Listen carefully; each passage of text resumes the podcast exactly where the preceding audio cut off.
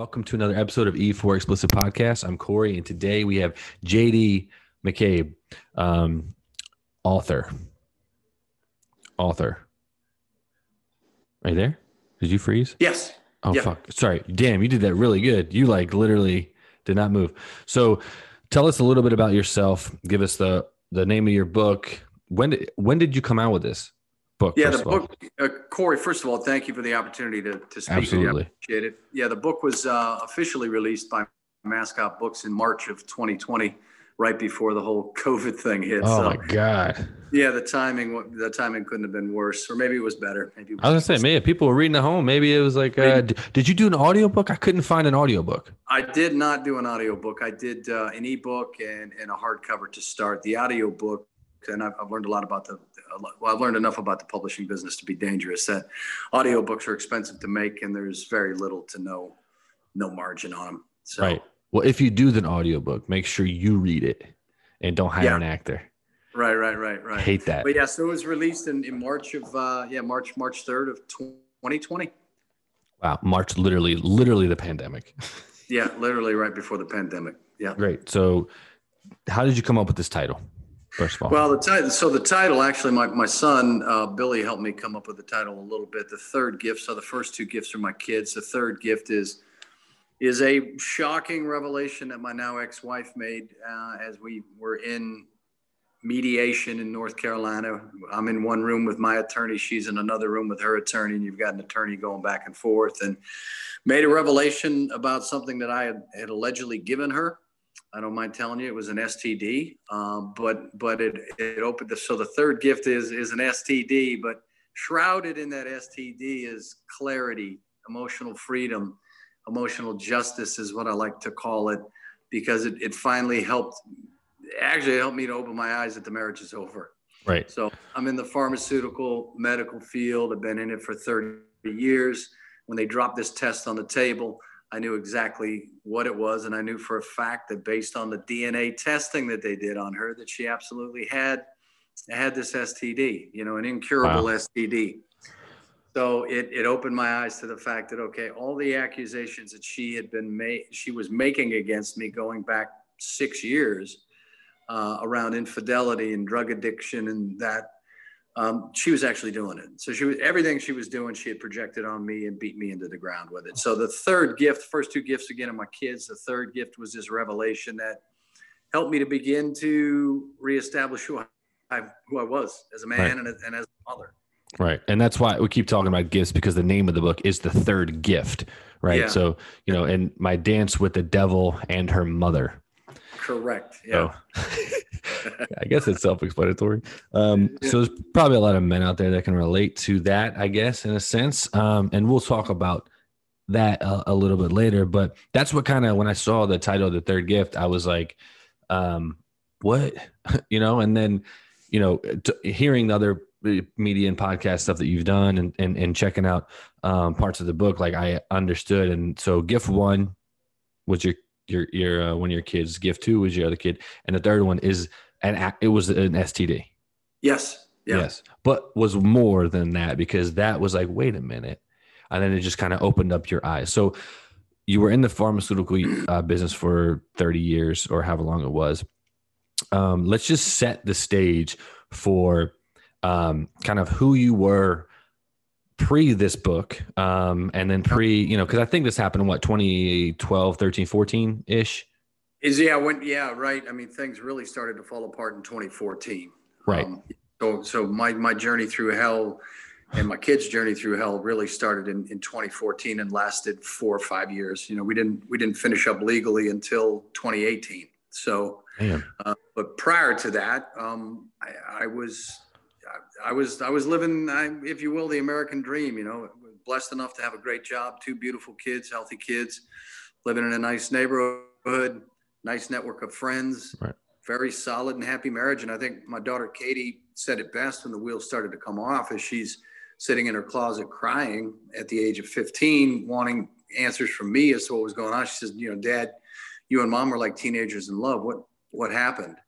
And I, and I had no explanation for her at the time. Um, I, I was put in a position. So again, first 17 years, I don't want to say they were perfect, I don't want to say they were idyllic, but we had a very good, very happy marriage.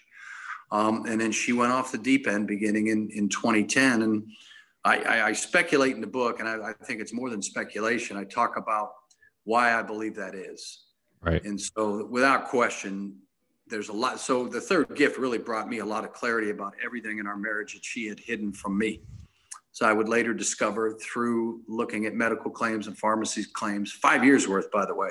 I mean, it took me hours and hours. And there were a lot of medications that she was taking that I had no idea she was taking.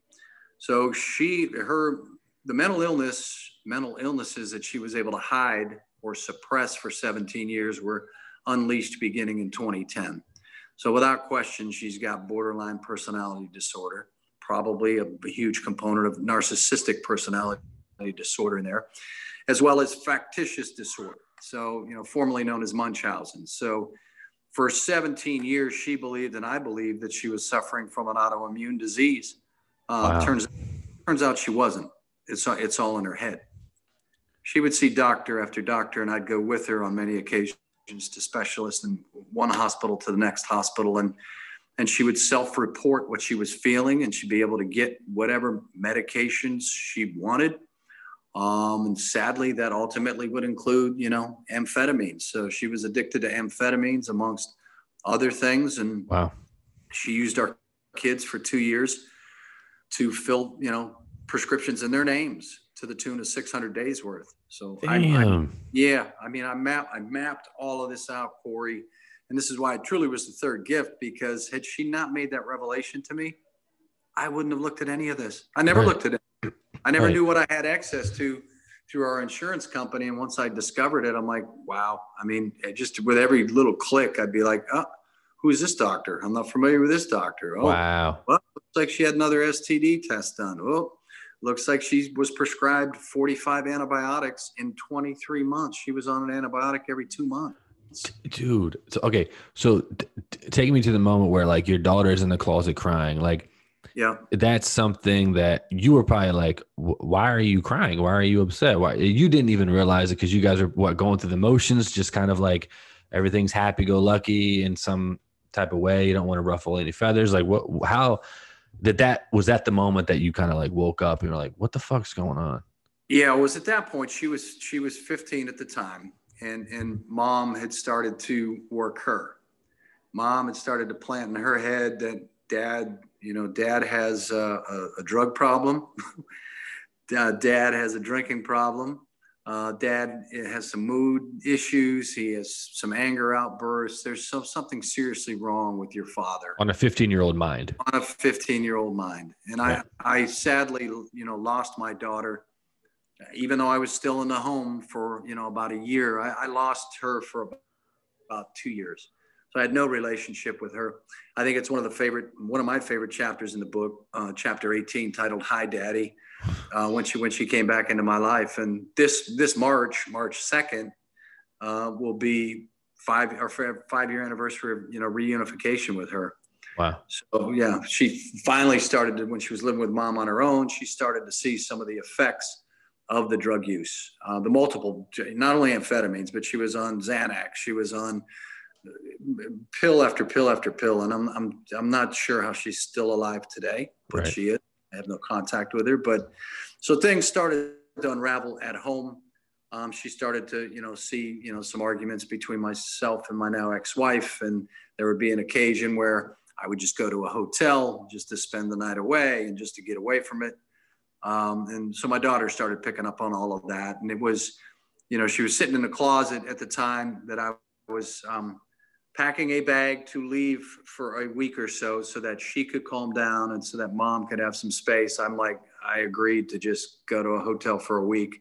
Little did I know I would not be coming back into the house. So she essentially manipulated me out of out of our, our out of our home. What? And I would I would not return. So yeah. So she had she had secured an attorney. She started seeing an attorney in 2014 um, and uh, yeah, be, you know, behind unbeknownst to me, and so I, I, ended up getting manipulated out of the house, would not return. So that was in in May of 2015. Wow. But um, yeah, so yeah, 2014, 2015 was was rough. 2014, the spring of 2014, things really started to heat up. And uh, I wanted to come back though for a minute, if I could, to what I believe is what caused her to go off the deep end. Please. And these are things that I that I missed when we first started dating. You know, back in 1991. Yeah, I'm, I'm that old. Um, is she had been previously married. She had been married for eight weeks, and the story I got from her and the story I got from her mother was that she never moved in with a guy. He was 10 years her senior. He he had an 11 year old daughter. She was just looking for a father figure. He was controlling, he was abusive. Everything that she would eventually say about me, she said about this other this other gentleman. So I ignored that that first red flag that uh, that she had been you know previously married, but she was estranged from her father for 10 years. Um, she was had once been very close to her father. And again, I come back to the third gift and say this is where all the pieces of the puzzle started to come together because I now believe that she cheated on her first husband as well. With you or just with anyone? Just with anyone. I wasn't even in the picture when she was married, but that's, oh. I think, because her father ultimately took in her ex husband. Her father, he, she lived with her, eh, eh, her, her ex husband lived with her father. And I could never understand that. But here's, here's the twist. And I think this is what contributed to my now ex-wife's mental health issues, you know, narcissism, borderline personality disorder. I don't, I don't know if you're familiar with it, but a lot of that is driven by a sense of abandonment in your childhood. Right.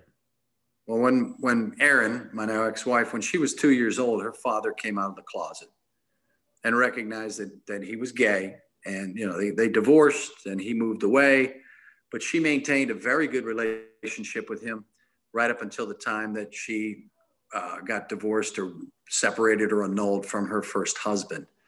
So she lost 10 years of her father's life because of what I believe is an infidelity in her first marriage. Finally reconnected with her father when my son Billy was five or six. He knew about grandpa. He had never met grandpa, but he just innocently said to, to, to my wife, uh, Why don't you call grandpa?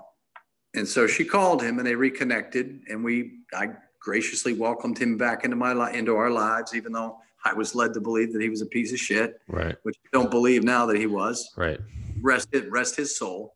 So the issue was, Corey, in 2007, he had a massive heart attack at a very young age, and she had to make the unfortunate decision because in Florida, where he resided, they didn't recognize gay marriage at the time.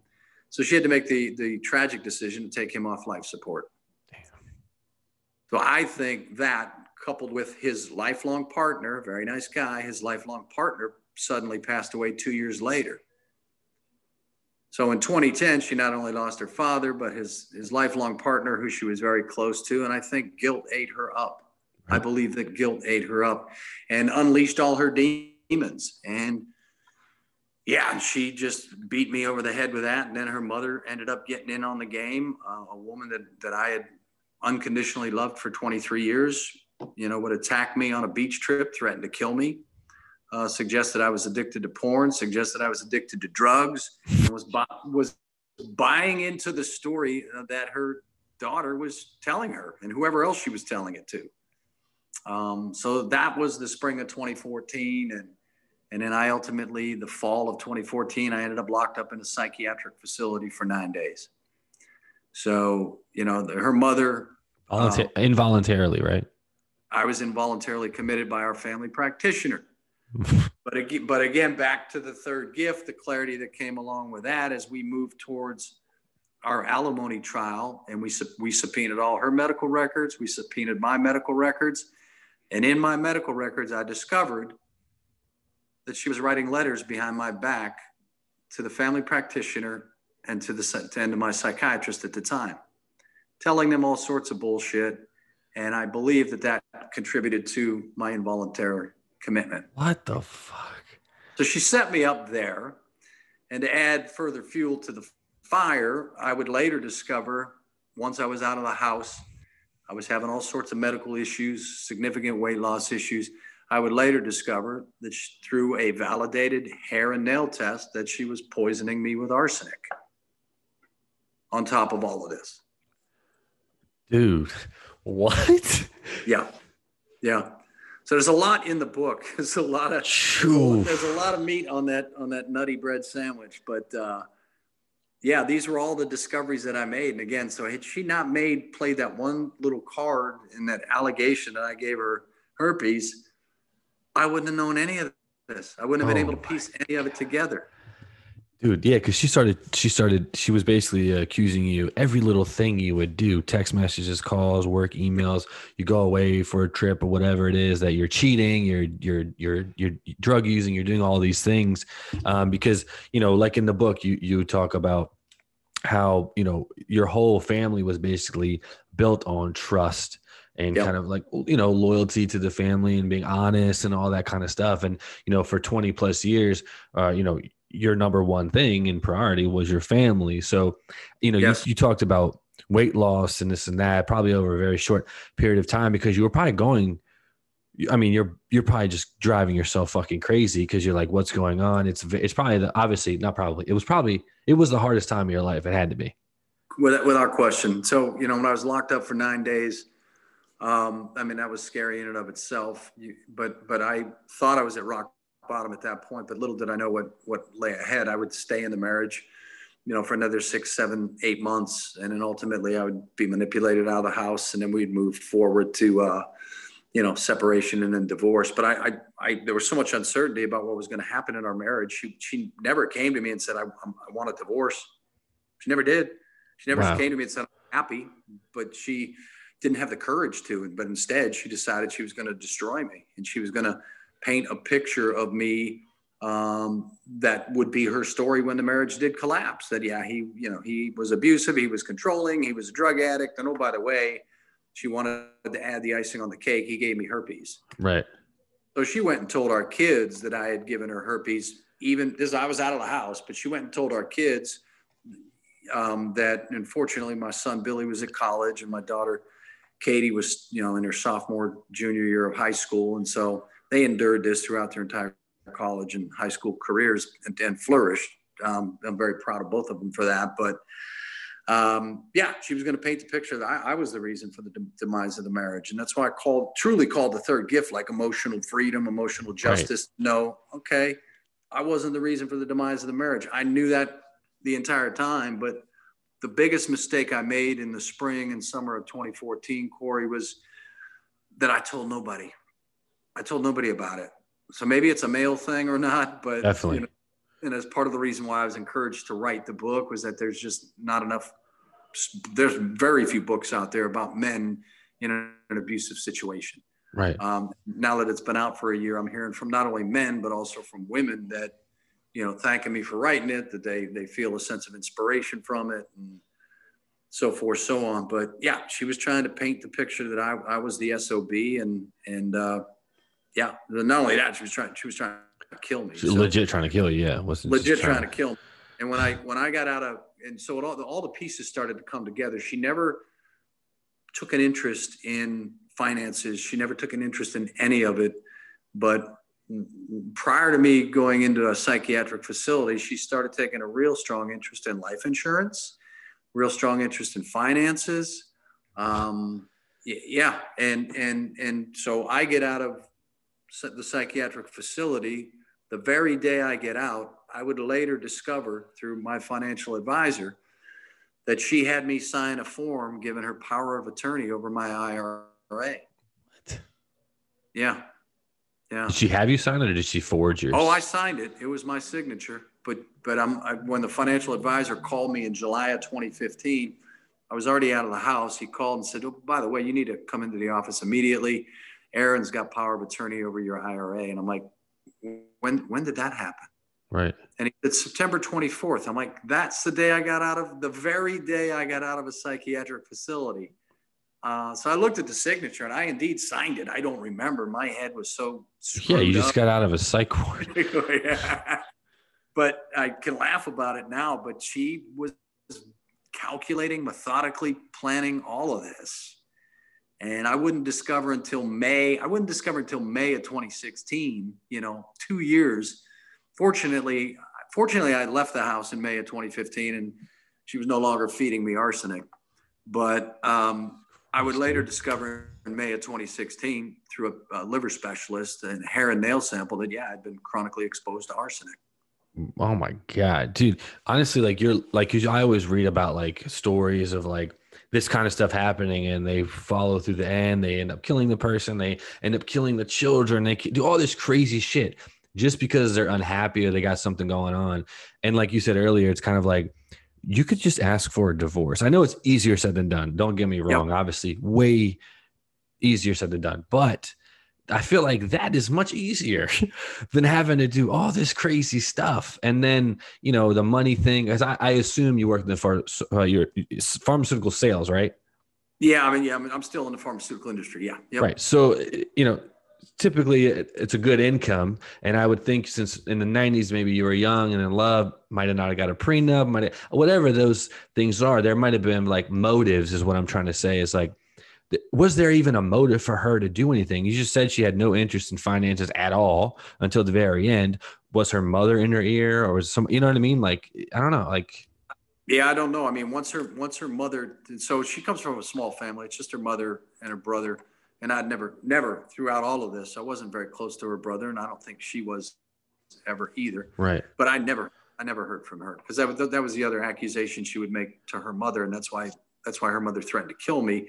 She was talking about, she was trumping up stories about me, you know, being abusive, being angry, having explosive outbursts, and that that that never happened. But her mother and or brother never came to me and said, you know, after knowing them 23 years, never came to me and said, "Hey, man, what's going on?"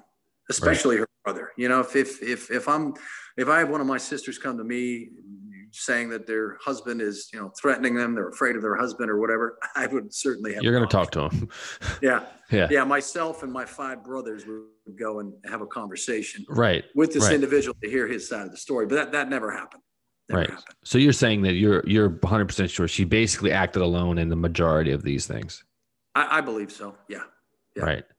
Wow, that's a that it just seems so like just a reach for to, to do those to, to those those kind of things to someone that they've been with for so long kind yeah. of almost randomly and it makes sense of what you're saying about her her dad and his partner passing could have kind of like maybe sent her off the deep end um but what's odd to me is like if she got all right, she gets sent off the deep end. If family and loyalty and trust and all this thing are so important, why wouldn't you lean into and fall into your family for support instead of the lat the opposite of of literally demolishing the entire unit? You know yep. what I mean? Yep, and, and trying to turn you know both of my kids against me. And fortunately, I mean, I'm thankful for so many things. Eventually, you know, once I spent time in a psych hospital, eventually a couple of my brothers came to town even though I told them not to. Right. Uh, I thank God they did because they they began to see what I what I failed to see. That you know she had put me in there and she beat me into the ground and but they they're like look we're gonna we're gonna support you staying in this marriage if this is what you want to do, uh, but you need to begin documenting everything that you've been through. And so that that was kind of the beginning of the book. Quite frankly, is right. you know once once I got to 2017, I had a pretty robust diary almost a daily log laying out the good and the bad. And most of it was the bad. And, and that's people that have read the books have meant a level of details off the charts. Well, it's because I had documented everything um, yeah. and specific happenings. And it was just, just a classic example of, of a book that I read called I Hate You, Don't Leave Me. It's about being married to someone with borderline personality disorder or narcissistic personality disorder that they pull you in emotionally only to continue to further abuse you. And that's exactly what she did. Right. Um, yeah. But yeah, it's been, it's been, it's been a crazy ride, crazy ride for sure. But we're on the, we're on the other side of it now. And I've got both of my kids in my life. And, um, you know, do they, do they talk to her? They have not seen her since last December. They saw her for about an hour. She moved away to Florida in March or no, in May of 2017, did not attend our daughter's high school graduation. Uh, our daughter will graduate this spring from college, and mom won't be there. But my son has no lo- no longer has any communication with her, and my daughter, you know, will barely chat with her via text and whatever. Wow. Um, but yeah, they got they got to the point where, especially my son, got to the point where he's very compassionate, understanding young man, and I think that's displayed in the book, just the compassion and support that they both showed towards me. Um, you, a parent shouldn't have to lean on their kids that much. No. But I'm thankful that they were young adults that, you know, we could have open and honest discussions about everything that was going on because they, they wanted to know and they witnessed it firsthand. But my son got to the point where he's like, look, if she's not willing to own up to any of this, right. And so she started attacking him, you know, attacking his manhood. So way back in the day when her paranoia was off the charts and she would accuse me of hacking routers and putting cameras in the doorbell and and hacking listening putting listening devices in her phone i mean it's one of the side effects of amphetamine use and overuse is paranoia paranoia yeah yeah and she was not only on adderall and adderall xr but she was also on ritalin LA, which is a long acting form of another amphetamine. Yeah, I took Ritalin as a kid because the whole 80 in the 90s, every doctor yeah. was like, oh, you have ADHD. Here's a class two drug. Yeah. Yeah. And that's, that's where she kind of got the idea because our son Billy was legitimately diagnosed with it fourth grade going into fifth grade. And, and that, that was her pathway to get on it for, you know, get on it herself. I know ultimately, you know, after she used our kids for two years, she found a psychiatrist to be willing to write whatever the hell she wanted. Wow. So she, she doctor shopped, she hospital shopped, and that's the beauty. And I use beauty as a sarcastic term of our broken healthcare system. That there's there's you know the, the electronic health records aren't linked from one hospital to the next, so you right. can go where you want and tell them, hey, I've been diagnosed with this, and they documented that she's got an autoimmune disease, and this is why she takes all she takes, and that's that's the story she gave the psychiatrist she ultimately found. But but you know, so she had attacked our son on occasion. So once I was out of the house, she would attack our son that he was involved with me and hacking routers and helping me do whatever I needed to do to, you know, to hack into her credit cards and her bank accounts. And, and none of, none of it was true. Wow. There, there was no proof. right. Because none of it was true. Yeah. It was all made up. Yeah. Yeah. Wow. So he doesn't talk to her. Your daughter barely talks to her. Is she, was she ever admitted? Was she ever like, cause I mean, she's obviously probably like completely embarrassed and you know writing a book about it i know and we'll talk about the names in the books and everything like that but like obviously she knows it's about her. So you know i think it's uh, it's a good thing that you're talking about this topic because like you said there's very few uh, pieces of information out there about men in relationships um, abusive relationships. And it doesn't have to be physical abuse. This wasn't like right. she wasn't beating you over the head with a fucking you know stick. She was mentally abusing you over time and then abusing you in other ways. So um how is she like like i said was she ever admitted? Was she ever kind of like did she ever try to resolve her own problems? She doesn't recognize she has a problem. Whoa. She still believes today uh, i haven't i haven't talked to her in three years. Wow. i started to talk to her. I was finally able to emotionally cut the cord in you know a couple years ago. I sat down and wrote her a letter to let her know about everything that i had discovered. Um, but no she doesn't believe she has a problem you know, her her stance would be that she was victimized and and she was victimized by me for a couple of years and and uh, yeah, she's completely flipped it around. She's delusional enough to really believe that none of this was none of this was her fault. Wow. And and it's it's sad because she as we started going through the legal system, she had two attorneys for 20 months two attorneys that represented her from the same practice that as we got close to our alimony trial, we had a four day alimony trial, uh, that they withdrew their representation of her. I think they finally realized that she's like off the charts crazy. Right. Because they had subpoenaed uh, phone calls to ADT, our security system, and to Time Warner Cable, because again, she was uh, alleging that I was messing with everything. Um, and there were 17 hours of phone conversations with ADT and Time Warner Cable recorded where she's talking about everything that I've done. And it's funny because some of because I listened to them all. Once once they subpoena something, we get access to. Right. I listened to them because I wanted to know what she was accusing me of doing. Um, and it was it was heartbreaking because her her paranoia was just so far off the charts. Wow. She was she was on the phone with the lady from Time Warner Cable sending her pictures of boxes on the side of the house. She claimed that I had a box installed on the side of the house. And after about an hour of going back and forth with this poor customer service rep, the customer service said, rep said, okay, that final picture you sent me of, that, that's our box. We installed that eight years ago for your cable system. Oh my God.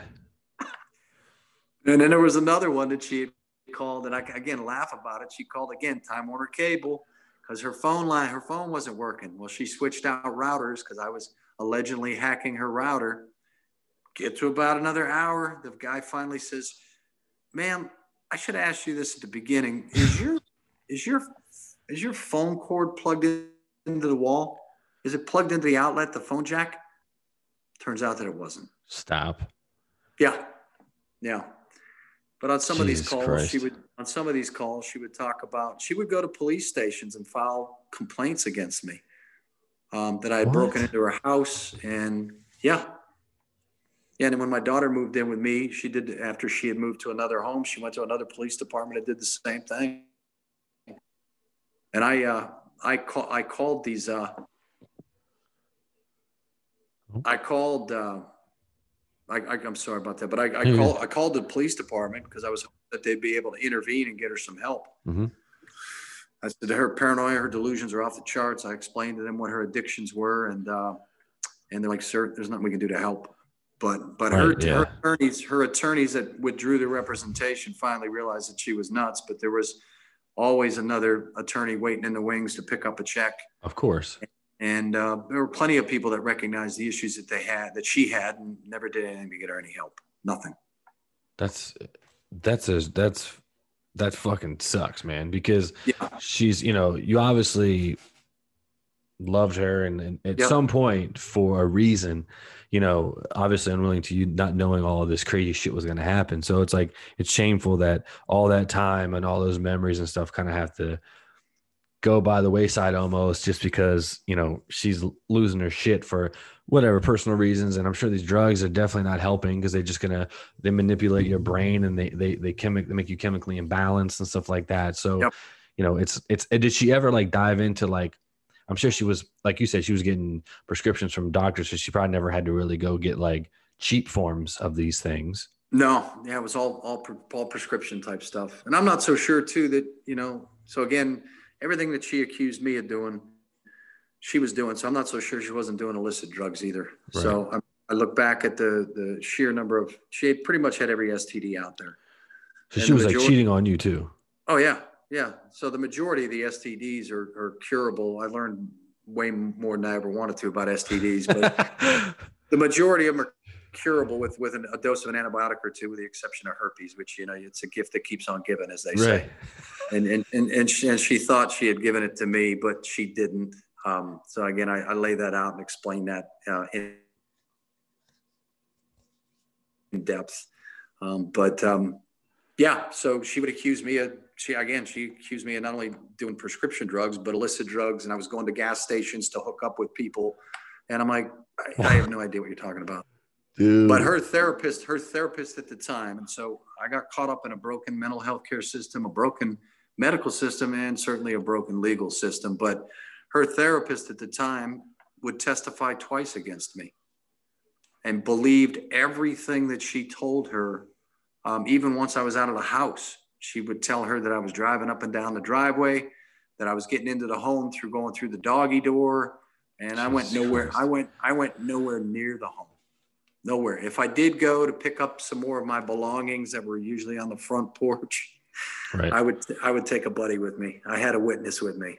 Smart. Um, but yeah, so her her therapist at the time believed everything and, and testified at our domestic violence trial, and then ultimately under objection would testify at our our alimony trial. So the story that they were trying to paint was that I was crazy, I was abusive, I was controlling. Right. Yeah. Which I mean, to this the therapist or psychiatrist or whatever to their point they probably see that a lot and it's more than likely true most of the time. So maybe yeah. she's why she's believing her so you know like just so loyal with it because she probably sees it on a regular basis and it is true. This is just the one time or a couple times where it's like this dude's legit. This is she's just going batshit crazy. Yeah and that's that's funny you say that because that's how my my attorney described her. She's like you know, she's she's just batshit crazy. Damn, man. It sucks again, we can talk about that. Like, why, why, won't why was won't anybody do anything to get her the help that she needs? Right. But it's it's not my problem anymore. Right now, good. Talk, uh, let's talk about the names in the books because I know before we got on, you told me that like you basically couldn't make the book. The publisher wouldn't let you do it with real names, obviously, because then you'd probably have a shitload of lawsuits coming your way for sure. Um, and you kind of don't want to expose maybe your children and other parts right. of your life anyway. So, explain to me like how that process went and and what you did to come up with the names you used in the book. Yeah, so from the beginning, uh, so yeah, so J.D. McCabe is uh, is a pseudonym, but f- from the beginning, I was going to change the names of, of all the characters in characters and quotations in the book because there were a ton of people that got pulled into this. Obviously, uh, come from, I come from a large family, and so once once everything got out and things started to crumble, uh, my large family, you know, got involved, and so there were plenty of friends that were pulled into it, and then my my daughter's friends and my son's friends. It, you know, it just because that's the other thing she was going around telling people was that I was crazy, and right. that's why I was locked up. And ultimately, my daughter's friends weren't allowed at the house. Um, when I was live, still living in the home and all that. So for everybody, for the sake of everybody's privacy, I just I just changed all the names. So um, the majority of them. So like, you know, my name JD Danny McCabe Danny was uh, Danny is the name of her real name of her cousin, who I allegedly prevented her from even talking to or texting with or having any type of relationship with. That they were very close as children because Erin came from a single family home and leaned on her cousins for a lot of support, which was true. But they would later spin it that I would not allow her to talk or even text with her cousin. I forbid her friendship with her cousin, which I'm like, I didn't even know when she was talking to the guy. Right. So that's where I came up with my name. And for her name, that's actually the first name of her third attorney. So yeah, yeah, yeah. Full circle. And, and, her mother in the book, um, I went with Doris because there's a, I wasn't going to go with Hillary because there's a strong resemblance to, I don't know if you're familiar with Doris Roberts, rest her soul from Everybody Loves Raymond. Right. The yeah, mom. Raymond, Raymond's mom. Yeah. yeah. So she, she looked like her a little bit and a cross between her and Hillary Clinton. So I went with Doris for her. Wow. Yeah. And and so some of her friends that got pulled in, they didn't get pulled in, they willingly jumped into it.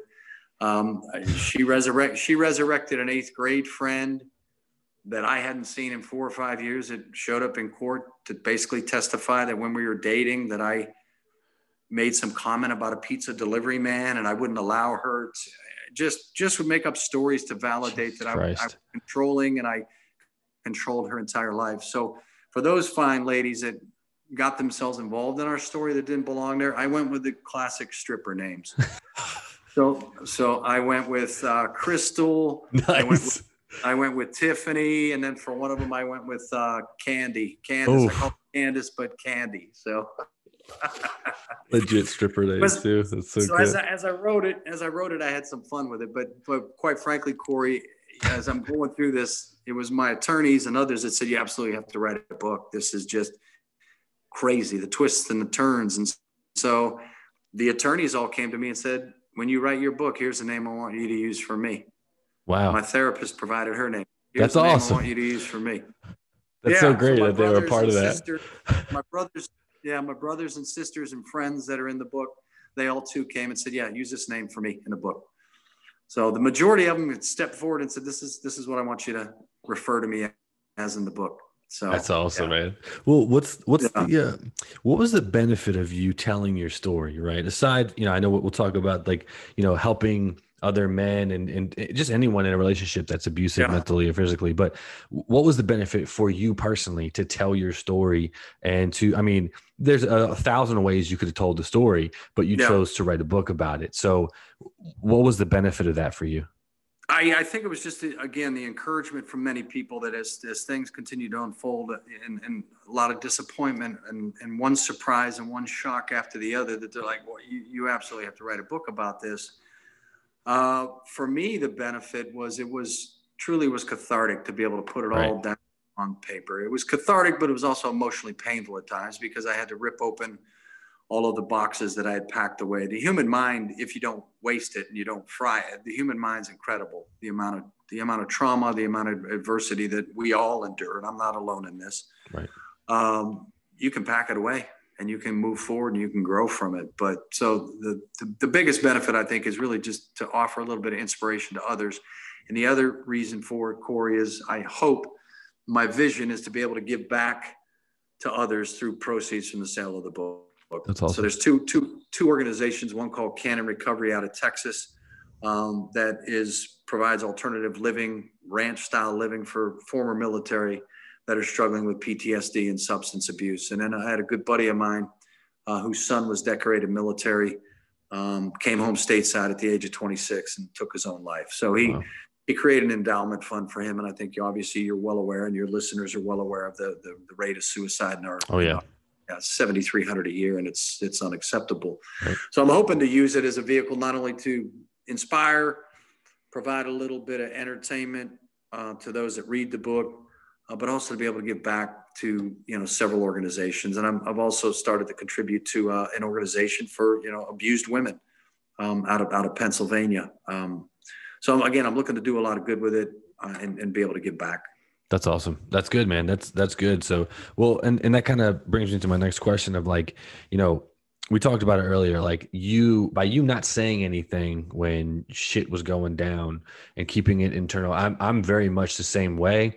Um you know you made the comment of like it's if it's a man thing i believe that 100% i mean there's there's stuff that i like go through in my head and i've been through a lot in my life as well nothing as crazy as what you've been through, but some crazy shit myself. And I've always internalized and stuff like that. And I think it's important for men to have an outlet and stuff like that.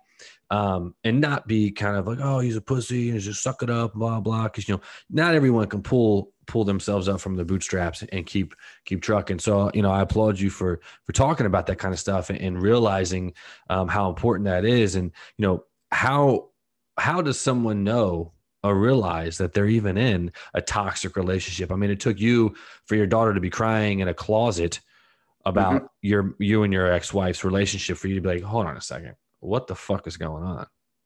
Yeah, quite frankly, yeah, and it took took the revelation, you know, the, of, of, the third gift for me to really realize that this okay, this is over. Right. Okay, because when we were in, in mediation, the first mediation session, we went through four of them. They were all unsuccessful. Uh, but when we when we went through the first one, my my dumbass was still in love with her. I was living out of a hotel. In, yeah, I was living out of a hotel in my car. Twenty plus years, bro. Listen, I I have uh, I've been through a very long relationship that ended like nuts. Whoever's fault it is or whatever. I'm not going to go into it, but like it, it just does something to you mentally. It drains you. It it makes you think like crazy outlandish things. I can only imagine what you were thinking of. But man, you were in a fucking 20 plus year marriage. You have children. There's things that are way more involved than that. It's hard to just be like, oh, all right, she's crazy, fuck her. You know, it's not like a boyfriend girlfriend type situation. So, I yep. mean, I've totally. Well, the, the, other, yeah, and the other, and I appreciate that. So, get, getting somebody, pulling somebody in, and letting folks know, would I would have appreciated somebody else's perspective because you you become you get tunnel vision and you're getting gaslighted right? Uh, you know, by your your mother-in-law and your wife, um, and you you really take on the persona that yeah, you are a piece of shit, right? And you start to believe it. Start to I believe never it. Believe, I, I never believed the infidelity stuff, of course. I never believed the drug use because I knew what I did and didn't do. Right. But you start to think, okay, you know, maybe we didn't have ever have trust in our marriage, um, and so I talk about that, uh, you know, a little bit. So I've been very forthright in the book and very open and honest, and I think it's balanced. But I also spent a lot of time talking about uh, faith. And so, without a doubt, without a doubt, God intervened after all that I went through. He finally intervened and said, Okay, you're not listening to me. I'm going to smack you across the Here face. You go. Here's yeah. some herpes. Yeah. Here's some herpes. the, mar- the, marriage, the marriage is over. Yeah. Damn. Well, yeah. how do you, uh, you know, how do you, first of all, how do you even deal with relationships now and how do you not let your past experiences kind of like dictate you know because now you're probably like super on alert about red flags and stuff so when you see something yeah. little does it turn you off and you know since since you guys are finalized in 2017 or 18 or whatever it was whether you moved on or you're married or your girlfriend whatever how yeah. did that how did your perspective change on just relationships in general well and i yeah, so we were officially we were divorced on paper in 2016. We kept dancing on some things legally until 2018 because the system is that great that it took us 13 months to get back in front of judge. Uh, but it's funny that you bring up the relationship piece because I, I, had not even entertained jumping into another relationship. So I have a girlfriend now. We're not, you know, we're not married, and I'm not. That's not. I'm not looking to get married anytime soon, if if ever again. Right. Um, but she's been extremely patient. But to your point, yeah, every little thing that I would see, I would overanalyze it, and I would shut down emotionally. Really? Yeah, and I would just it was really quick for me to say, you know what, what I struggled with with her, which I'm finally in a, in a much better place. And again, she's a wonderful woman. She's been very patient, very kind, very understanding. And I, I, I am very happy today. Um, but yeah, I would just say, look, I, I'm better off on my own. I don't want to deal with this. I don't even right. want to, de- I don't even want to deal with having any doubt in the back of my mind. And yeah, any type of little red flag or thing that would pop up, I would just shut it down and say that we're, we're done. I don't need to, I don't need to deal with this. Right, round so two. Yeah. Not happening. Yeah. Yeah. So I, I broke up with her a handful of times and there was something that kept pulling me back to her and we kept talking, but we were talking as friends and now we've, you know, reestablished a, you know, a dating relationship again, which it's, it's, it's, it's been wonderful, but it's also been adjustment too for, um, not so much my son, but my daughter. Um, and so there's there's been some things that we've had to work through because you know my daughter was used to not having anybody in my life. Right. So right. So there's there's challenges with it, but I was fortunate enough to find a, a woman that's you know very patient, understanding. And the second time that we met, she knew about the book, and I provided her an advanced copy of the book. So I, I laid it all out for her, and she's right. been obviously very transparent about what you know what she's gone through in her past and whatever. And so we're on we're on a very good foundation right now. So right, that's awesome, man. And so, what are you what are you focused on now, as far as like you know your goals have obviously changed from you know back in the day when you're like oh you probably wanted the like you said the American dream, white picket fence, wife, kids. How what's your goals now, and what are you doing to kind of like what's your main focus? Yeah, my main focus is um, you know I'm not I'm not going to retire anytime soon. I'm not looking to retire um, from what I'm doing, but my my main focus really is to be able to continue to uh, to promote the book and and and uh, hopefully make it a commercial success so that I can give back to those organizations that I previously re- referenced and more. So I'm looking to to turn it into a philanthropic type, you know, mechanism. So that that's that's my focus. I, I don't have, which is why I appreciate this opportunity to chat with you and all the other podcasters that have opened up their platforms to me. I don't have a marketing machine behind me. I'm it. Right. Right. I'm it and uh, um, so that that's that's my vision is to continue to share my story and, and to be able to break even and then then get back. Right. That's awesome man. I'm glad because like like we said earlier there's not really a lot of outlets for stuff like that and you know specifically men in relationships like that. So that's i think it's pretty badass honestly that that you're kind of like exposing your basically your the most private and emotional and and kind of experiences that you've had in your life with the most important people in your life is is kind of uh, amazing. So kudos to you for doing that. So where can people find you, find the book, find you know how they get a hold of JD McCabe? Yeah. Uh, again, thank you, thank you, Corey, and thank you for your kind words. So they can. I'm, I'm on Instagram. Uh, I'm on Instagram at at the Third Gift, Facebook at the Third Gift. My website is thirdgift.com because the third gift was taken, the domain was taken, but thirdgift.com and uh, I'm also now on TikTok. You know, so at at the third gift on TikTok, which it's uh, I didn't I thought it was just a dance type thing. No, man, you gotta hit them Gen Zs. Yeah, yeah. So my my wonderful social media uh, lady who's helping me out, um, she's like, "No, we got to get you on TikTok," and and we're, we're doing pretty well on TikTok, surprisingly. Right. So, right. TikTok's a weird one, man. I mean, and if they they want to buy the book, if people are gracious enough to buy the book, they can get it at Mascot Books. Um, they certainly can get it on Amazon and Target and all of the online retailers, but uh, Mascot Books would uh, would be the would be the preference. Mascotbooks.com.